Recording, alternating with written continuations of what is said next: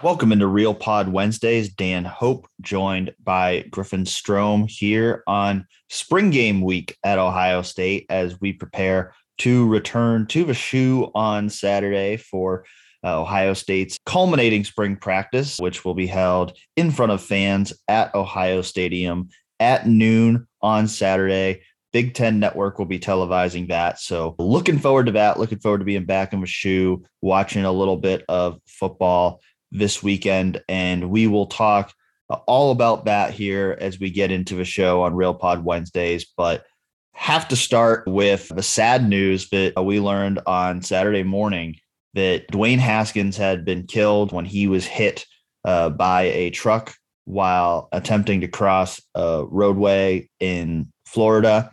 And just a, a shocking sad day. I don't know how you reacted, Griffin, but I know for me, I got a text about it and it was just, you know, shocking. It was uh, almost a, a state of disbelief as I was writing up the news about it because for somebody so young, somebody who I just covered at Ohio State a few years ago. I don't I don't remember if you were around much during the the 2018 season. To somebody who just played for Ohio State so recently, someone who's still in the in the prime of their life at just 24 years old. I mean, I think you're 24 years old, Griffin. I'm a little bit older than that, but just to hear this news uh, about somebody so young and with, with so much life in front of him, it certainly was a, a sad and devastating weekend.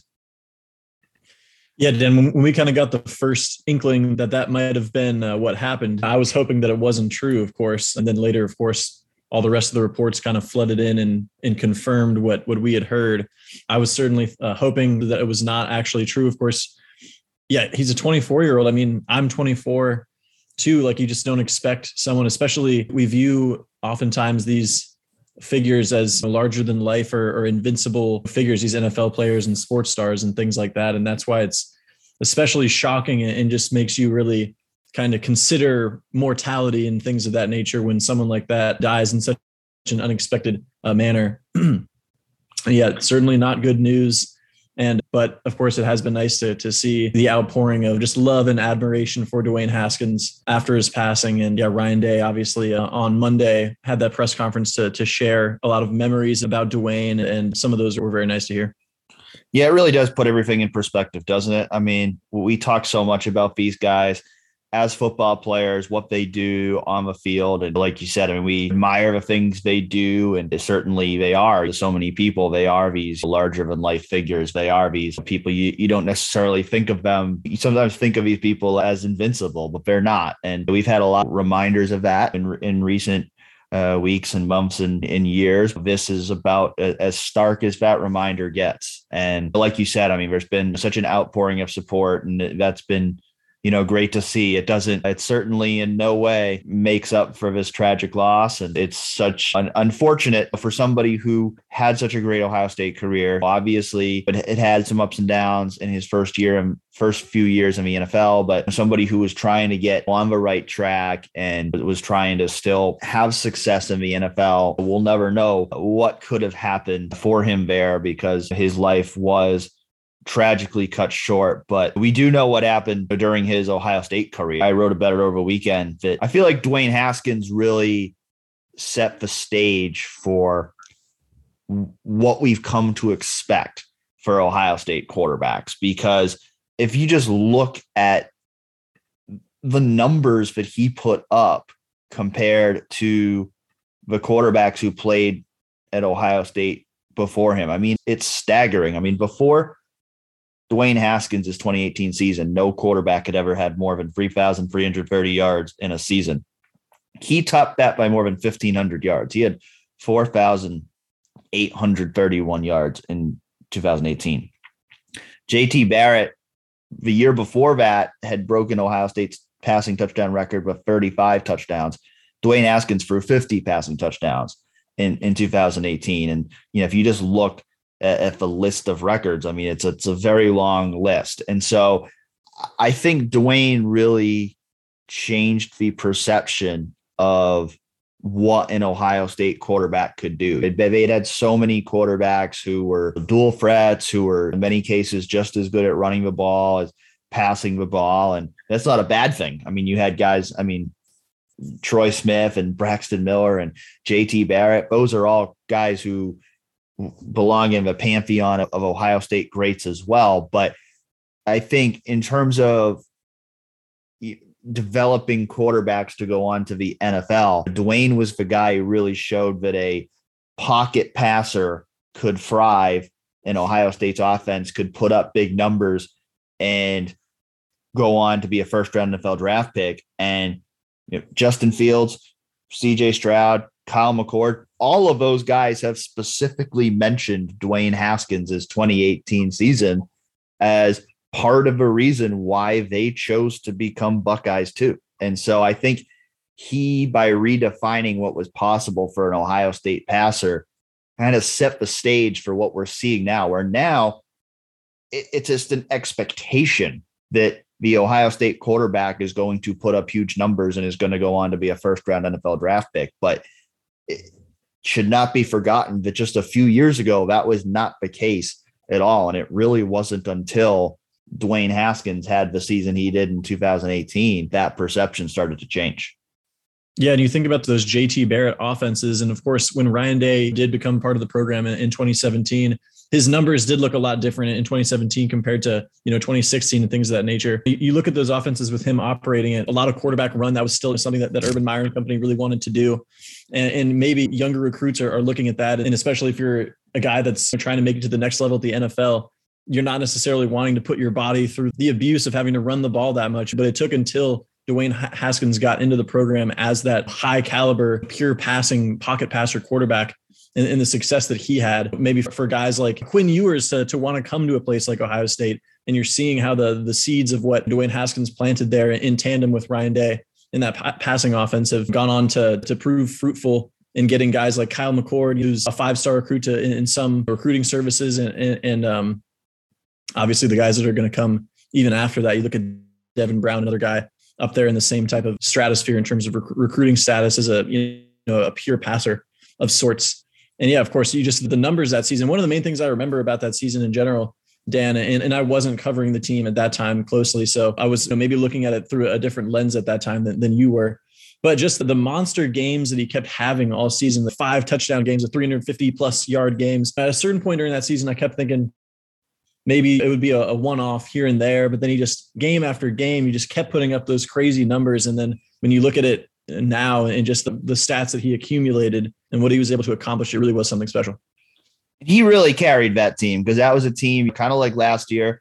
Uh, they did not have a good defense. Uh, they really struggled on the defensive side of the ball. Their running game uh, struggled that year too. So that year, really, they didn't make the college football playoff, but they only lost one game. They won the Rose Bowl, much like they did this last year. And they won the Big Ten championship, and he was the biggest reason why. The numbers that he put up, his ability to really carve up defenses with his arm week in and week out was the reason why Ohio State, although they didn't quite reach their goals that year, they were still one of the best teams in the country. And he was really the biggest reason why for that. Do you have a Dwayne Haskins moment that stands out most in your mind? When Ryan Day was talking about it on Monday, he said beyond off field stuff, which is where a lot of his memories will come in. He said on the field, his favorite memory was the Maryland game in 2018, where Dwayne both passed for free touchdowns and ran for free touchdowns in that game to lead Ohio State to a 52 to 51 overtime victory, staving off an upset in his home state. For you, Griffin, is there a game that stands out in your mind as the game you'll always remember for Dwayne Haskins as a Buckeye? Yeah, well, I was actually at the Michigan game as a student that year, but I'll actually go with the Penn State game where, where Haskins had to lead Ohio State from down, I believe, 12 points in the fourth quarter on the road early in the season as well. I think that might have been their, their first Big Ten game of the season in, in 2018 as well, if I'm not mistaken, and in a really hostile environment. And that was at a time when we didn't quite know who Dwayne Haskins. We didn't know he was going to throw 50 touchdowns at that point. It was still very early in the season, and that wasn't his prettiest statistical performance either. In terms of he didn't throw 400 yards and five touchdowns, but he had to really show his mettle was really tested in that game. A couple of big time touchdown passes at the end of that game. Of course, everyone remembers the the Binjimen Victor uh, run and catch uh, score to bring Ohio State back in that one. that will definitely stand out to me as maybe his finest moment early in a season to, to show what he really had beyond just a, a game where he put up a ton of stats. Yeah, that's a good choice because that's a game that was a game that I feel like didn't necessarily get as much due as it deserved because I feel like the year before that, the JT game against Penn State, like I feel like that's the one that's been remembered more over the years. But the Dwayne one was pretty similar. Like it wasn't those two games were pretty similar to each other. Like one wasn't necessarily greater than the other. And I feel like, you know, the 2017 one, I think just of it being at home, I think maybe that had a little more like it added a little bit more to it. But to me, that Penn State game in 2018 was another, you know, great comeback game that's certainly worthy of remembering. I think when I think back through that season, I feel like the game that, you know, stands out in my mind in terms of just like his finest performance uh, was probably the Big Ten championship game against Northwestern. He threw for 499 yards in that game, setting the school record at the time. And I mean, he was just on that night. Like he, I think he completed over 80% of his passes. I mean, he was just dialed in. I, I came out of that game thinking I felt like there was a very legitimate argument for Dwayne Haskins to win the Heisman, and he didn't end up winning it. But that did secure his invite. And I remember writing after that game about how Dwayne had made his Heisman argument because he just played that well that night that I, I really came out of it thinking you could make a very real case for Dwayne Haskins to win the Heisman Trophy that year. But when I think of his whole career, and I think what moment stands out to me the most, I got to go for comeback at Michigan in 2017 because that was really our introduction to Dwayne Haskins. And I mean, if you think about it, I mean, people love to rehash the, the Dwayne Haskins versus Joe Burrow debate for the last four years. I mean, that was the moment where Dwayne Haskins became Ohio State's next starting quarterback. Like when people had those Haskins Burrow debates, like the thing they forget is like there would have been a revolt of a fan base at that time if Dwayne was not the next starting quarterback because expectations for him were so high coming out of that Michigan game, and he ended up living up to them. But the, the, expectations were so high coming out of that Michigan game. I mean, to come in, I think first drive of a game, it's third and long, and he completes that throw to Austin Mack. He leads Ohio State on a touchdown drive, and you could just see in that moment, like this guy's got something special. You you could see it right in that moment, and we had to wait until the next year to really get the full picture of it. But I think that's the moment I'll always remember of Dwayne Haskins is that was that was the moment where you went, all right, this guy has a chance to be an all-time great quarterback for Ohio State. And what he did that next year he ended up cementing his legacy as somebody who, even though he was only a starter for one year, in my mind, certainly deserves to be considered among the all time great quarterbacks in Ohio State history. Because again, at least for now, he still holds most of a single season records. I'm sure CJ Stroud is going to try to make a run at some of those this year. Stroud's already broken a few of them. Justin Fields has already broken a few of them. But again, if you just look at the records from over 100 years of Ohio State football before 2018. And then you look at what Dwayne Haskins accomplished in 2018. That tells you right there how, you know, great he was for Ohio State because he took their he passed the ball at a level that was simply far more prolific than we had ever seen before from an Ohio State quarterback. And we should just mention one more time because I think a lot of fans will remember this game maybe more than any other Dwayne Haskins game was just the the 62 uh, 39 Ohio State win over Michigan, six touchdown passes. Some of those had uh, featured a lot of work from some of those wide receivers like Parris Campbell and whatnot. But obviously, that was a game that a lot of people thought Ohio State was going to lose that game just because they had stumbled a little bit, like you mentioned with that that Maryland game against a, a one point overtime win against a Maryland team that was unranked at the time. The Purdue loss a few weeks before that Michigan game as well. That was a Michigan team with a, a very uh, vaunted defense at that time, and Ohio State just went absurd putting up points on that team. And Dwayne Haskins was a big reason why. And I thought it was a, uh, one of the you know best kind of quotes for me from that Ryan Day presser talking about Dwayne Haskins' legacy. Was was Day was asked, would you be the start the head coach at Ohio State right now if not for Dwayne Haskins? And Ryan Day said probably not.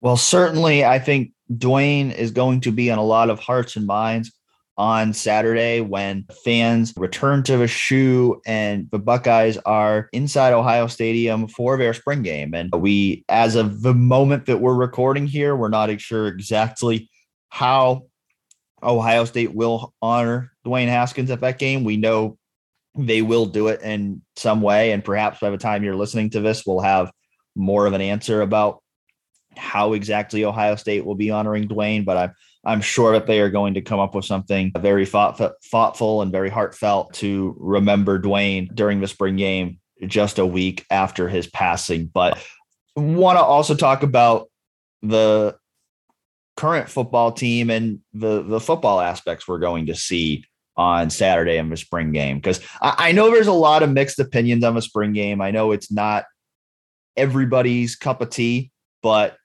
personally, I, I love the spring game. I mean, I think it's great that there's a spring game because to me, it's to me, it's kind of our appetizer for the entree that comes in the fall. It's our chance to go back to Ohio Stadium and, and watch football. It's not a full fledged football game. I mean, we haven't heard for sure yet, but my guess is they will not be tackling players to the ground on Saturday. So it's not it's not a real football game. It, it's certainly not everything that an actual football game is, but it's still an opportunity to, you know, get to see the team up close and personal and to get to watch them compete in a game like setting. And I think that there is plenty that we can learn in that respect on Saturday particularly on the defensive side of the ball. Because we've been to a couple practices, but for most listeners out there, Saturday is going to be the first time that people get to see what a Jim Knowles defense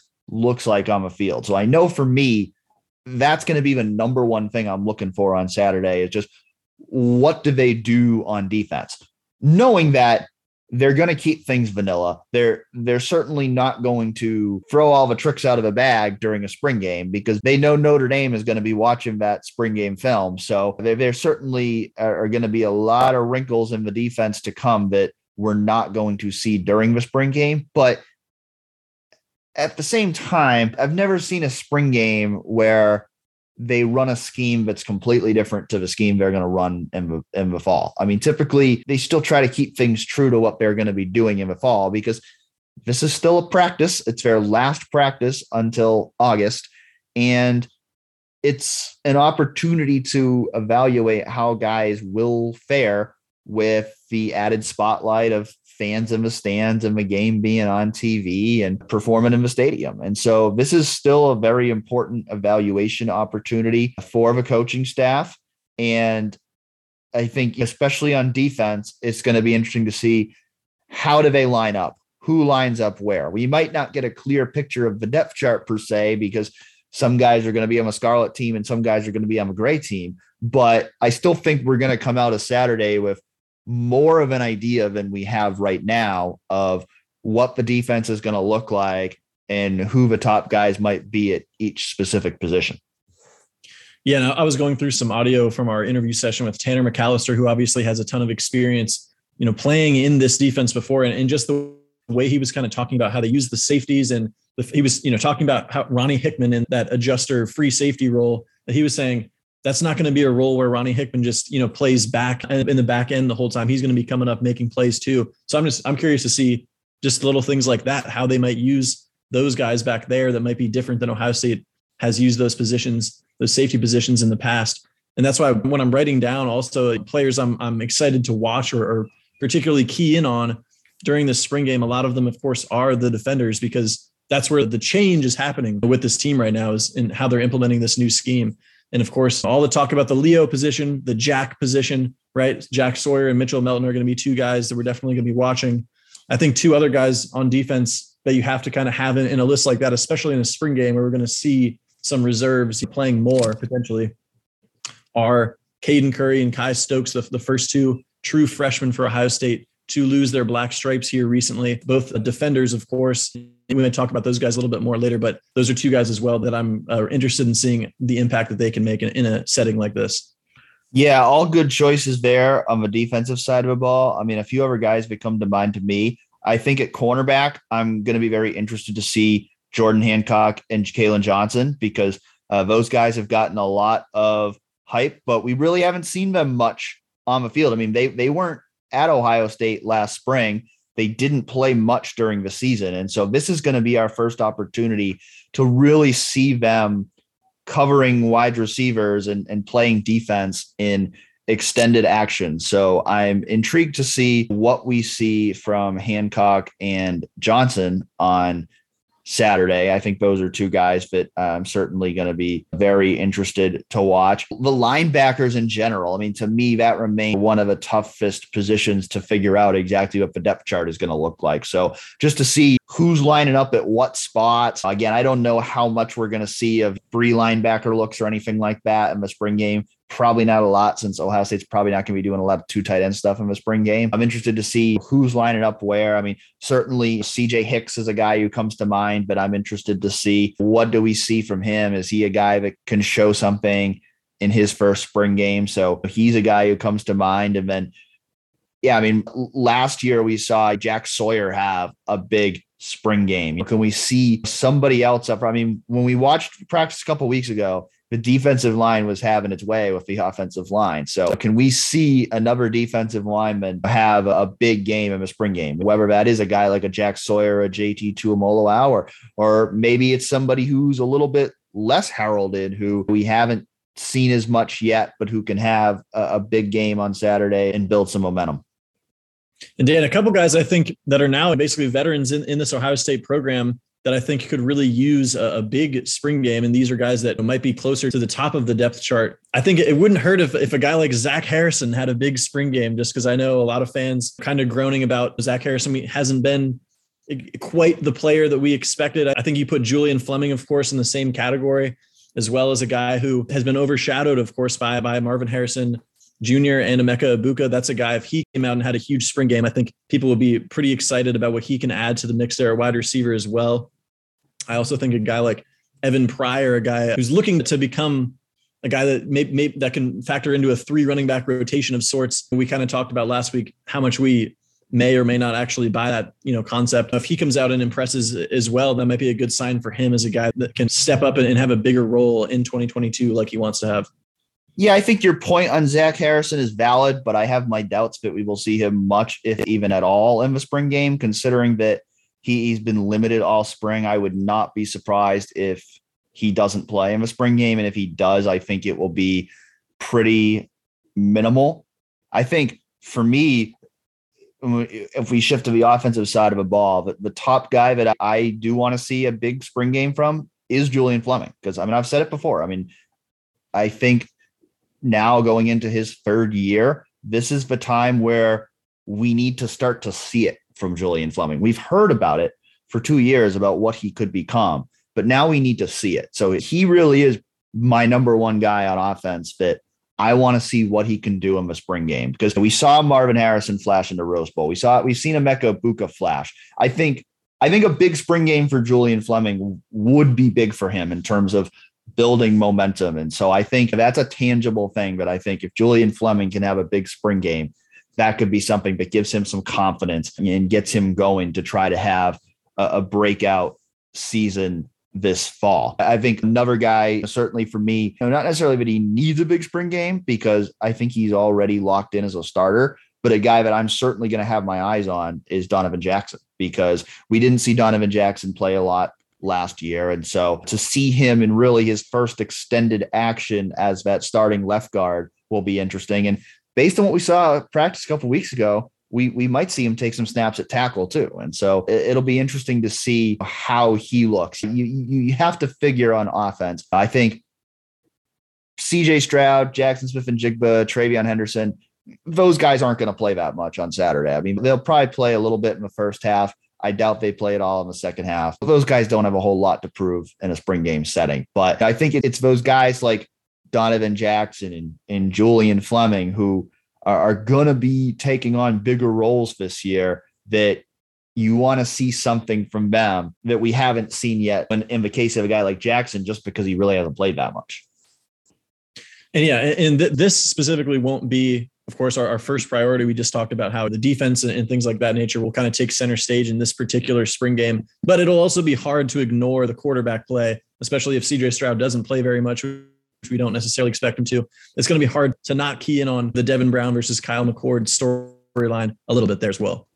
Yeah, no, definitely. I think that will be interesting to watch those two guys throw a ball because I think if this time next year, most likely Kyle McCord versus Devin Brown is going to be the top storyline we're talking about going into the spring game because most likely those guys are going to be competing for the starting quarterback job next spring. And so I think if this time next year, that's going to be the top story. I think this year it's kind of a secondary story, but again, a chance for both of those guys to build some momentum. I mean, I thought Kyle McCord played really well in the spring game last year. And I think that played a part in him beating out Jack Miller for that number two job last year. So I think for him, I mean, I think he's another guy, like, even just in terms of like the fan base, like, I think he's a guy that like could use some momentum from having a good spring game. Cause I think there's definitely kind of a movement in certain portions of the fan base right now of like, Devin Brown's the next guy. And Devin Brown could be the next guy. And you certainly would like to see him have a great spring game on Saturday too. I think Kyle McCord, for him, this could be kind of an opportunity for him to remind himself that, yeah, I mean, I mean, if you go off 24 7 sports composite, Kyle's actually the only five star guy in that room. So Kyle should not be uh, cast aside in any way as a guy who could potentially be Ohio State's next great quarterback. Based on what we saw from Devin Brown a couple weeks ago, I think we could see some impressive things from him on Saturday too. And so definitely going to be interesting to watch those two guys. I mean, it's it, that's one of those that it's like you have to be you want to proceed with caution a little bit too, because most likely whatever they do on Saturday is going to be over analyzed for the next year as people think about who could be Ohio State's next starting quarterback. I don't know how much the next year's starting quarterback competition is not going to be decided in this year's spring game, but nonetheless, it is an opportunity for either one of those guys to build some momentum on their side. Yeah, let's get into some insights from what we've been hearing from the players recently. We, we did just get to talk to all three of the quarterbacks that we just mentioned there, which was you know interesting because we hadn't heard from all of those guys in a little while. Also talking to the linebackers and, and defensive backs as well recently. I've just been intrigued to, to, hear, and I wrote about this a few days ago, was just how the the quarterbacks and, and maybe even the, the offensive coaches and whatnot have been reacting to the new defense because that's kind of a perspective we, we hadn't gotten a whole lot of until kind of this stage in the spring in which the, the offense actually got has gotten to go up against the defense a little bit and see what all it brought to the table. And, and so I think a lot of people reacted on Twitter to the fact that CJ Stroud was talking about the fact that Jim Knowles' defense throws a lot at him, and it's not just going up against this base coverage every day in practice. The exact quote was, they have different ways to get to different coverages, which is really good for my eyes to see, not just seeing cover one, cover three, or just base coverages every day. I really appreciate Coach Knowles bringing that swagger to our defense. It's really going to help our offense. And I think, of course, when you hear that quote, if you're an Ohio State fan, it's it, it, it just you know makes you think about what were they doing on defense last year and kind of the shortcomings of that defense. Was it too plain Jane? Was it too reactive? Was it not complex enough in terms of the looks it gave gave opposing offenses? And I think a lot of fans are excited to hear that Jim Knowles' defense is, you know, causing confusion for one of the top offenses in the country at, at this stage in the spring. Yeah, I think that was one of the biggest things that struck me from interviews over the past week was you could you kind of you read between the lines and you and it feels more and more like Ohio State just didn't have a plan on defense last year. Like they just didn't, you just get that sense more and more of it. The coaching staff didn't know how to run a defense last year. And now they've brought in someone in Jim Knowles who does know how to run a defense. And the players are definitely taking notice. I mean, I think Steele Chambers, that was another thing that stood out to me. He was asked about was the defense too predictable last year? And he, he paused for about five seconds before answering. And then he smiled and said, Yeah, and he was he was pretty blunt about it that yeah they were they were too basic on defense last year and opponents were able to take advantage of that. And so you definitely continue to get the vibe. Jim knowles is doing things in a completely different way on defense than how Kerry Coombs was doing it. And that's going to pay dividends for the ohio state defense. And that's certainly where a lot of our focus has been. But i think the other side of that is interesting too of how Ohio State running a more complex, less predictable defense, how that could actually benefit Ohio State's offense too. Because I there there was some chatter about that last year after the Oregon and Michigan losses of Ohio State's offense. I mean, Ohio State had one of the best offenses in the country last year. When they went up against tougher opponents that were throwing them some different looks that maybe they weren't seeing in practice, they they weren't quite as sharp. They weren't. They had some struggles in the red zone, and maybe some of that's because they weren't facing the kind of defensive looks in practice that they were going against in the game. And so, I do think that could make a difference for the Ohio State offense too, just making them sharper in terms of the fact that they are going to see more looks in practice. They are going to have to diagnose different things. I mean, I remember after the Tulsa game last year of CJ Stroud basically admitting that there were looks in that game that he hadn't seen and and he, he was confused at times. And so I think the more things that are presented to them on the practice field, what Ohio State, what Jim Knowles is doing is not going to incorporate everything that every opponent does, but still just having to react in those competitive one versus one settings. Because there's a difference. There's a difference between CJ Stroud and the first team offense practicing against the first team defense and CJ Stroud and the first team offense practicing against the scout team, which the scout team is running what they think the opponent's going to do. The first team is running what Ohio State's planning to do. And so there's a difference between that. And I think that if Ohio, I think that if the offense has to react more to what the defense is doing in those one versus ones in practice, in those competitive scrimmages in practice, I think that's only going to help Ohio State's offense in terms of preparing for the challenges they'll face during the actual season. Yeah, and staying on track there with the defense and what we've heard from some of those guys recently. We already talked about the fact that Ronnie Hickman's going to be playing at that that free safety position. Yeah, we kind of talked about it before we got to talk to those guys, which was Jim Knowles was kind of raving about what Josh Proctor could potentially bring to the Ohio State defense once he gets healthy. But then after we kind of saw Ronnie Hickman playing at that that, free safety position, Obviously, uh, Kourt Williams pre hamstring issue here was running that that boundary safety bandit spot, and then of course Tanner McCalister holding down that that nickel safety spot as well for Ohio State. So that had us wondering where does a Josh Proctor fit into that equation? Would he come back into the free safety role when he is healthy, or would he he has played up closer to the line of scrimmage before in that in a different safety role for the Buckeyes? And basically, Tanner McCalister and, and other Buckeyes were saying that the Proctor's been playing a lot at the bandit position. So another uh, different position for him there when he comes back. Although I think a lot of those we could see some switching around there as well, especially with it being so so far out from the actual start of the season.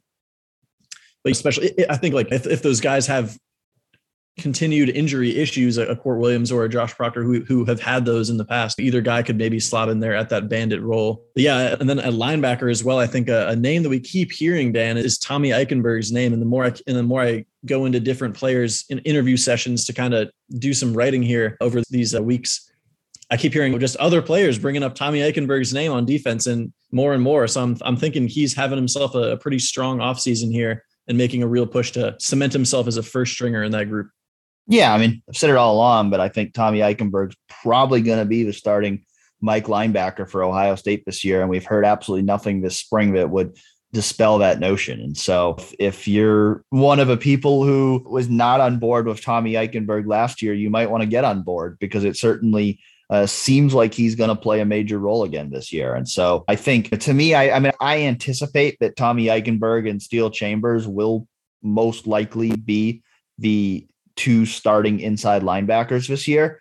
How the depth chart is going to shake out behind them, I, I really have no idea because I feel like Teradja Mitchell and CJ Hicks and Cody Simon and Palaie Gaoteote and Gabe Powers and Chip Trayanum and Reid Carrico. I feel like any one of those guys could potentially factor into this thing. And so that remains a very interesting position to me where I feel like there's a lot of different ways the depth chart could play out. And I feel like really everybody in that position group like still has a chance to play a role, but there's certainly not going to be enough snaps to go around for everybody. So how all of that ultimately shakes out to me remains one of the most interesting developments that we're going to see play out over the course of this offseason and we'll continue to see play out in the spring game. I think it safety, I, there's a top group that's starting to emerge. It be, just becomes kind of a matter of who, how they divide snaps among those guys. I mean, it certainly seems like those adjuster and bandit positions, the top three guys are, are Ronnie Hickman, Josh Proctor, and, and Kourt Williams. And like you said, I mean, injuries happen. I mean, Proctor and Williams have both had injuries. So maybe we focus a little bit too much on who are the two starters going to be because I think my feeling is all three of those guys are going to play. And I think, as we've talked about before, Jim Knowles has hinted that it could be somewhat matchup dependent. If they're playing against a team that has more bigger bodies on the field, we're probably going to see a lot more of Kourt Williams. If they're playing against a spread offense that has more smaller, quicker guys on the field, we're probably going to see more of Josh Proctor because Kourt Williams might struggle in a matchup against a slot receiver. He's a guy they're going to want on the field if they're looking to stack the box or cover a tight end. And so uh, I think all three of those guys are going to have a role. I mean, my feeling right now is Ronnie Hickman is probably going to play the majority of snaps at adjuster, but I think that Josh Proctor certainly could play some snaps at that position if you want to get him on the field with Kourt Williams. Or I think if I was picking right now, and this could change a week from now after watching the spring game, although Josh Proctor Kourt Williams probably aren't going to play much in the spring game. But right now, I would probably pick Josh Proctor to be the starter alongside Ronnie Hickman. But I think that could certainly change from week to week. And then I think if that nickel safety spot, I think Tanner McCalister is in line to be a starter there, but it certainly sounds like Cam Martinez is making a push there too for playing time. And so I think one way or another, I think Cam Martinez is going to see his share of snaps as well. Yeah. And then back on offense for a minute, uh, one of the most ear grabbing catches quotes for me, ear catching quotes, whatever the, the right combination of words there is, a quote that stood out to me from the Ohio State quarterbacks when we got to talk to them the other day was that asking CJ Stroud about Kyle McCord and Devin Brown, of course, he said Kyle McCord has improved and whatnot. But when we asked about Devin Brown, he really kind of lit up when asked about the freshman. He, he said that he sees a lot of himself in Devin Brown and also that he expects Devin Brown to eventually be a Buckeye great, which, you know, what like we've talked about before in this podcast, kind of like an unprompted level of praise that he kind of chose to heap on Devin Brown, which I think is definitely a promising sign for the prospects of Devin Brown's uh, success in the future. And but it's quotes like that that kind of fuel that what you were talking about there before with the fact that maybe some fans are wanting to see Devin Brown get more opportunities there in comparison to Kyle McCord. You mentioned it before. The first two freshmen to lose their black stripes came in the past week. Kye Stokes and Caden Curry. Certainly a promising sign for both of them, particularly a guy like Stokes, who was one of the lower ranked recruits in the entire class. I mean, I remember when he committed, it kind of came out of a blue. And I think at that point, I don't think he even had a composite recruiting ranking. And he did rise up and eventually became a four star recruit, but not a guy who came to Ohio State with a lot of herald. But everything we've heard about him so far has been, you know, very positive. But it, it really sounds like he's a guy who's turning heads in practice and who they can really see developing into a, a great player for Ohio State down the line. So for him to lose his black stripe first over a lot of guys who were more heralded recruits for him, I think that's a great sign for Kye Stokes' future and good for the safety depth this year as well, because we talked about it. I, I mean, I, he's not a guy that's I think is necessarily going to be a starter as a freshman. He's a guy that he might be pushing for a spot on that two deep right now. I mean, I mean, I think there's other guys that are going to factor in there, whether it's Lathan Ransom when he comes back from injury. You've got guys like Andre Turrentine and you know Jantzen Dunn and going into their second years that are going to try to push for spots there. But losing a guy like Bryson Shaw, they do need a little bit more depth to emerge there at safety. And I think this is a very promising sign that somebody like Kye Stokes might be ready to contribute more quickly than maybe people would have expected when he initially arrived. Yeah, I'll be honest, Dan, because of course we kind of write up the black stripe pieces beforehand just to be prepared when those guys do lose those, so we can have them up right away. When I was writing the Kye Stokes one, I was certainly not expecting him to be the first true freshman to his black stripe just because of his recruiting status and everything like that. But we have heard Jim Knowles say uh, recently that more guys at safety need to step up like you mentioned, Bryson Shaw leaving the program as well, kind of probably expedited that process for Stokes. Caden Curry as well, a guy that we saw make some plays in that that open uh, student appreciation day practice there, a guy that's getting some reps as well at that jack position. A, a, very promising sign for him as well as a guy that could potentially make plays right away for a defensive line that, that seems to be really having its way, like you said, with the, the offensive line at times, especially deeper down on the depth chart there as well. But what about, Dan, some other news with the coaching staff as of late. We we got the contracts in for some of the guys that got uh, new titles and, and, raises this offseason with Brian Hartline and Tony Alford, Corey Dennis as well. Brian Hartline now making 950K, Tony Alford 750K, and Corey Dennis 400K. What are your biggest takeaways, Dan, from those new contracts from some of those guys? Well, if you just look at the overall numbers here, Ohio State will pay its assistant coaches $8.783 million in 2022. That's an increase of over a million dollars from last year. And from what I've seen, it's believed to be, as of right now, the highest assistant coach total salary pool in the country. And so I think that tells you right there about of a commitment Ohio State is making to ensuring it has the best staff it can build. And certainly, you know, of a contract like Brian Hartline's, who got an enormous raise, I think he was making 600,000 last year. Now he gets a $350,000 raise. That's what you have to do to keep a guy like Brian Hartline because Brian Hartline is going to be in high demand. I think for both of those guys, Brian Hartline and Tony Alford, it was spurred by the fact that Marcus Freeman was interested in both of them as he built his inaugural staff at Notre Dame. Brian Hartline's a guy that he's going to have a lot of opportunities. He's going to have a lot of people courting him for bigger jobs here year in and year out if he continues to recruit and if his receivers continue to produce the way they have at Ohio State over the last couple years because I think pretty much everybody would agree right now that Brian Hartline is the best wide receivers coach in college football and that he is a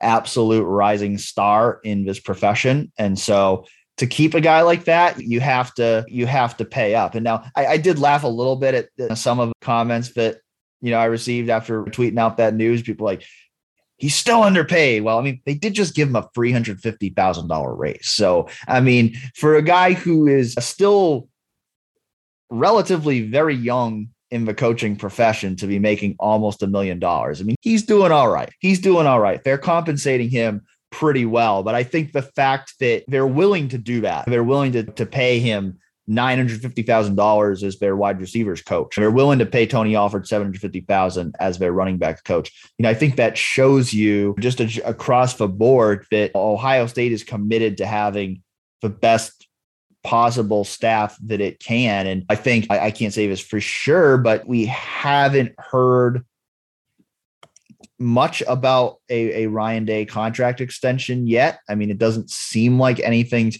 imminent there. So it, it also tells me that Ryan Day was more concerned going into this offseason about the resources being put into building the best possible staff he could than he was about getting a raise for himself. And he has on multiple occasions praised Gene Smith, praised the university for basically telling him, go out and get whoever you need to get and we're gonna we're gonna make it happen for you. So we had heard in the past like there had been rumblings like you know i remember last year when like the al washington situation came up like there had been rumblings in the past that ohio state was hesitant to go above a certain level for its assistant coaches and that maybe Ohio State wasn't quite as willing to spend as maybe in Alabama or a Clemson or something to keep assistant coaches. But clearly, if that ever was the case, it is not the case now because Ohio State, again, is paying more to its assistant coaches than any other school in the country right now. It's got a defensive coordinator making over, it's got a defensive coordinator making 1.9 million, two other assistants making over a million and across the board, a very well compensated coaching staff at each position across the board. And so clearly, Ohio State is willing to devote those resources to build the best possible staff, obviously, with the end goal of believing that staff can bring a national championship back to Ohio State. And on the recruiting trail as well, there's been some news here as of late. Two two commitments by the time you'll be hearing this podcast, Malik Hartford and Mark Fletcher.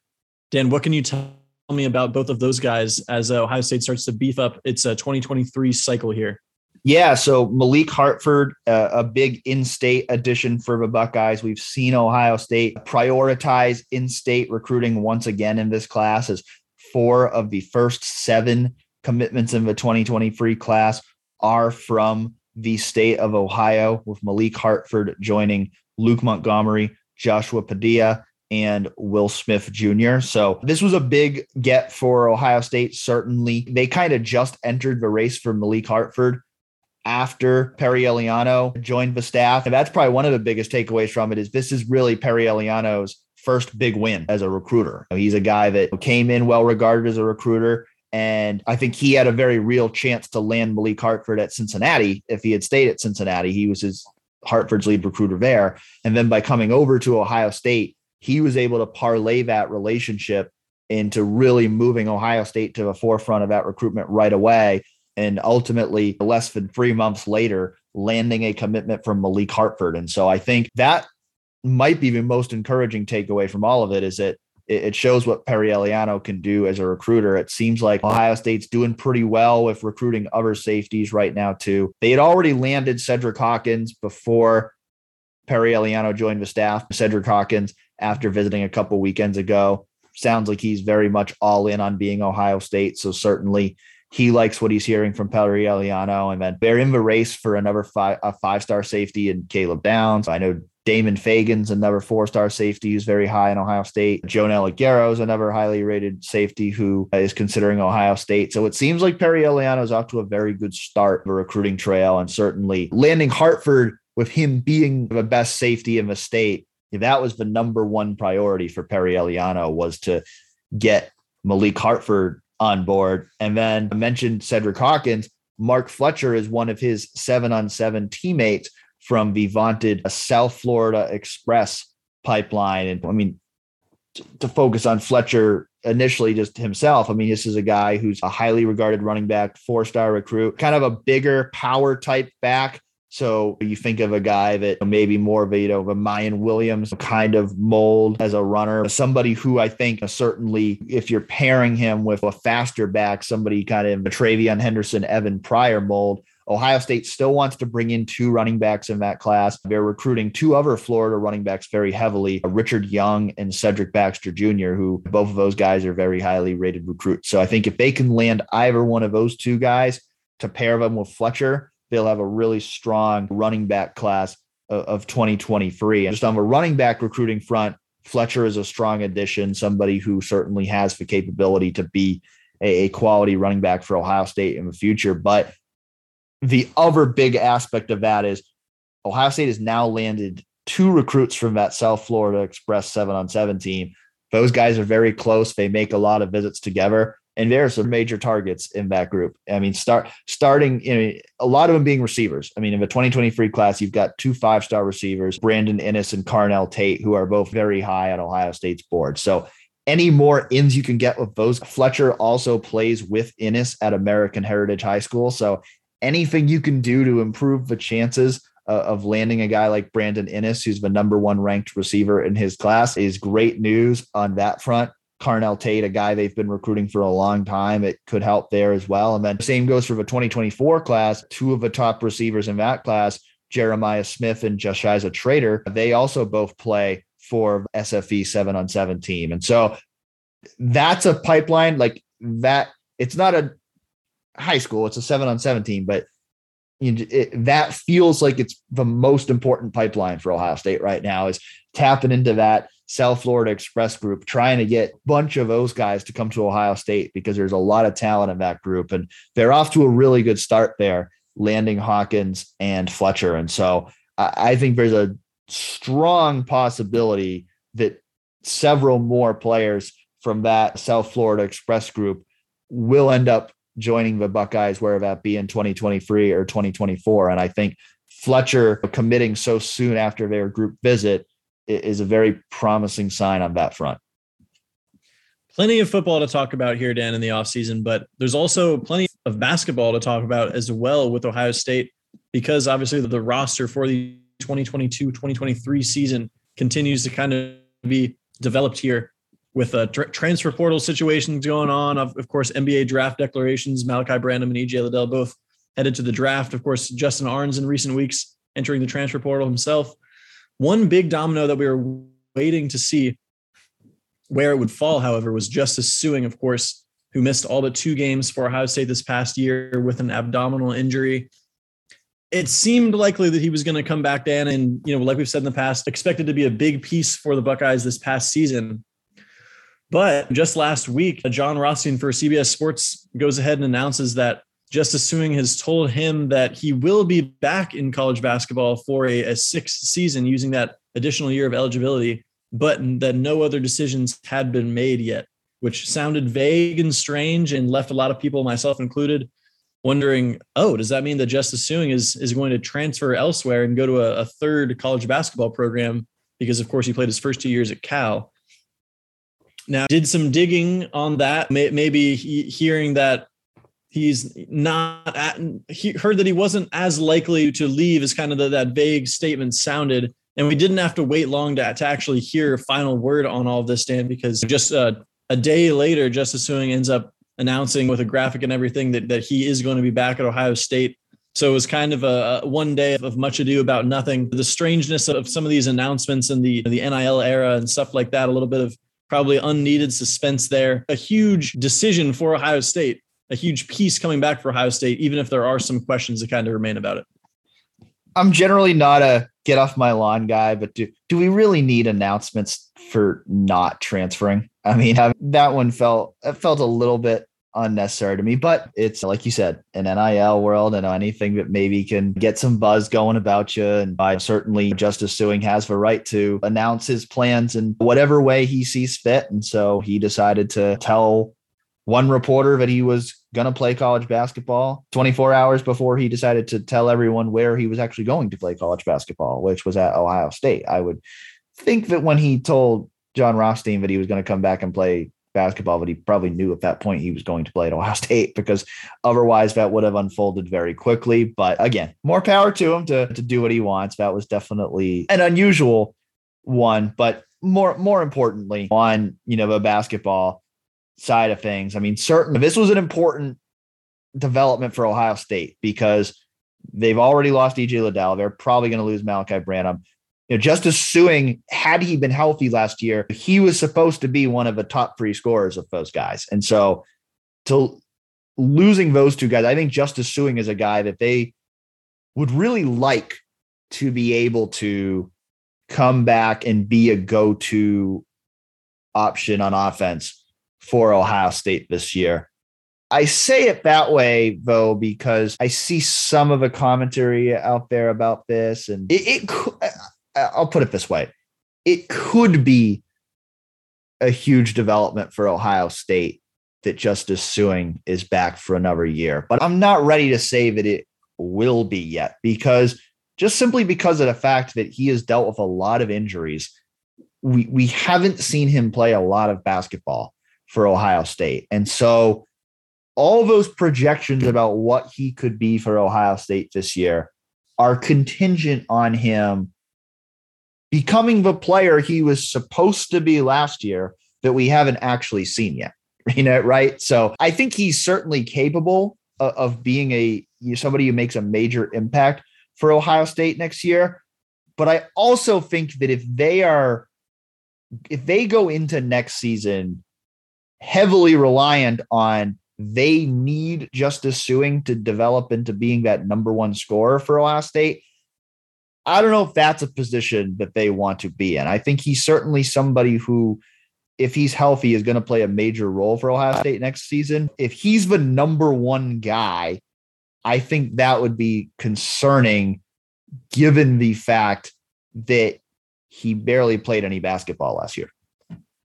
Yeah, and, and this is his sixth year now, and he doesn't have, have any prior experience being the top option in a, in a, conference like the Big Ten. He was the third leading scorer on the team a couple years ago, and we, we should give him. I mean, he did start every single game for Ohio State during that one year. He started having the abdominal issue at the end of that year, but still, you know, played through it. But then the year before that, if you remember, he sat out all year as a transfer, but he also had to undergo surgery on his foot. I think in January, and even if he was available, he would have missed most of that season as well. So that's two seasons out of the last three that he's been on the sidelines, which how much improvement can you make when you're missing that amount of time? And we're talking about him as a guy who it's not just like roll him out there and he's going to be a star for you. It's a guy you're anticipating he makes another leap and he might not have had the ample time to be able to actually do that here, given some of the circumstances he's been through. But of course, I think you put him with a guy like Tanner Holden, a big transfer development for Ohio State recently. It could be interesting there, the, the combination of the two type of very versatile forwards, six, six, six, seven, six, eight, that can play a lot of different positions. It could make for an interesting roster makeup for the Buckeyes. But again, I don't think that this roster is necessarily done being constructed just yet. because I think we can definitely expect to see some more noise made in the transfer portal and one big time transfer visiting Ohio State as soon as as next week. Yeah, who are the guys that you look at right now as who are the the top targets for Ohio State in the transfer portal? Yeah, I mean, I, I talked about this guy last week, and, and, some people are more or less convinced about the likelihood of him actually landing with Ohio State. But Nigel Pack for Kansas State, he's I think CBS has him listed as the number two transfer in the country right now. He's a six foot guard from Kansas State, but he averaged 17.4 points per game last season, well over like 43% from three point range. And I was talking, you know, last week on this podcast about how he fits a lot of needs in one for Ohio State because they're losing a whole lot of guards, they're losing a whole lot of scoring. And you just look at last season with Jamari Wheeler at point guard, it was kind of underwhelming in terms of an offensive perspective, in terms of you'd really like to have a point guard that, could score a little bit more than what Jamari Wheeler gave you. And if not a guy that can knock down threes, and, and you're also losing that because you're losing a Justin Ahrens, even if he didn't hit threes as consistently as a lot of fans would have liked. That's a guy that can do all of those things in one, be a point guard that can score for you. And you're talking about not knowing what who, who your first option is on offense, expecting a guy in Justice Sueing to right now on paper maybe be your your number one scorer. Nigel Pack maybe comes in and alleviates a lot of that pressure off of a guy like that as well. But we also saw a few other guys start whittling their their lists down of potential landing destinations here recently, with Ohio State being amongst the top five, six, seven schools there. Sean McNeil, a teammate of Jalen Bridges, who was another guy that, that recently visited Ohio State as like a six eight forward. As of late, you you wonder with Sueing coming back and, and Holden being another guy, a, a wing guy, you know what that does to Ohio State's pursuit of some of these wings with a similar build. But uh, a teammate of Bridges being uh, Sean McNeil, he's more he's a more of a two guard, more of a six three guard that can that step out and hit threes. That's a guy you look at with Ahrens being out the door now. Do you bring in a guy like that in terms of big men? Because I know a lot of people are going, why is Ohio State so focused on getting these guards? We need a big guy. That's a, something something that a lot of people are clamoring for. Manny Bates, a North Carolina State transfer.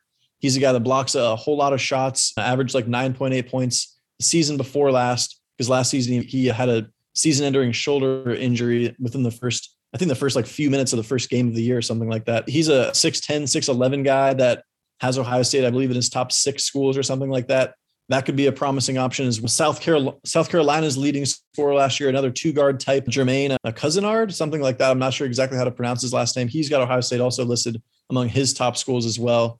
So those certainly seem to be like some of those guys aren't names you necessarily have heard before if you're not some huge college basketball junkie. But if you're actually looking at lists of the the top transfers in the country, several of those guys appear pretty high on those lists. Ohio State right now, if you just if you're just looking at guys who were on the team last year that have not either exhausted their eligibility or expressed plans to leave, right now Ohio State would be right at the limit of 13 scholarships. But it certainly seems like they're expecting at least one or two spots to open up. That could be as simple as Harrison Hookman's not coming back. I don't know if Seth Towns is coming back to play next year. It could be as simple as that. But it certainly seems like they're expecting one or two spots to open up with the number of guys that they're still pursuing in the transfer portal. Yeah, I would think that that would definitely be the case. And like we said before, I think Hookman isn't coming back but should still probably get official confirmation on that in some capacity. Seth Towns, I'm hearing an announcement, possibly not an announcement, but a decision would be coming in a few weeks. Seth Towns is not necessarily the type of guy to do a big social media graphic and things of that nature. If you know him at all, maybe he will. But I think uh, we'll probably be hearing about him sometime soon. And I actually don't know where that decision is going to fall one way or another. And so after Ohio State kind of figures that out, I think we might see some more noise made in the in the transfer portal, depending on what the decision is there. Well, thanks again for joining us on Real Pod Wednesdays. Hope everybody enjoys the spring game on Saturday, and we will be back next week to break down everything we learned in shoe.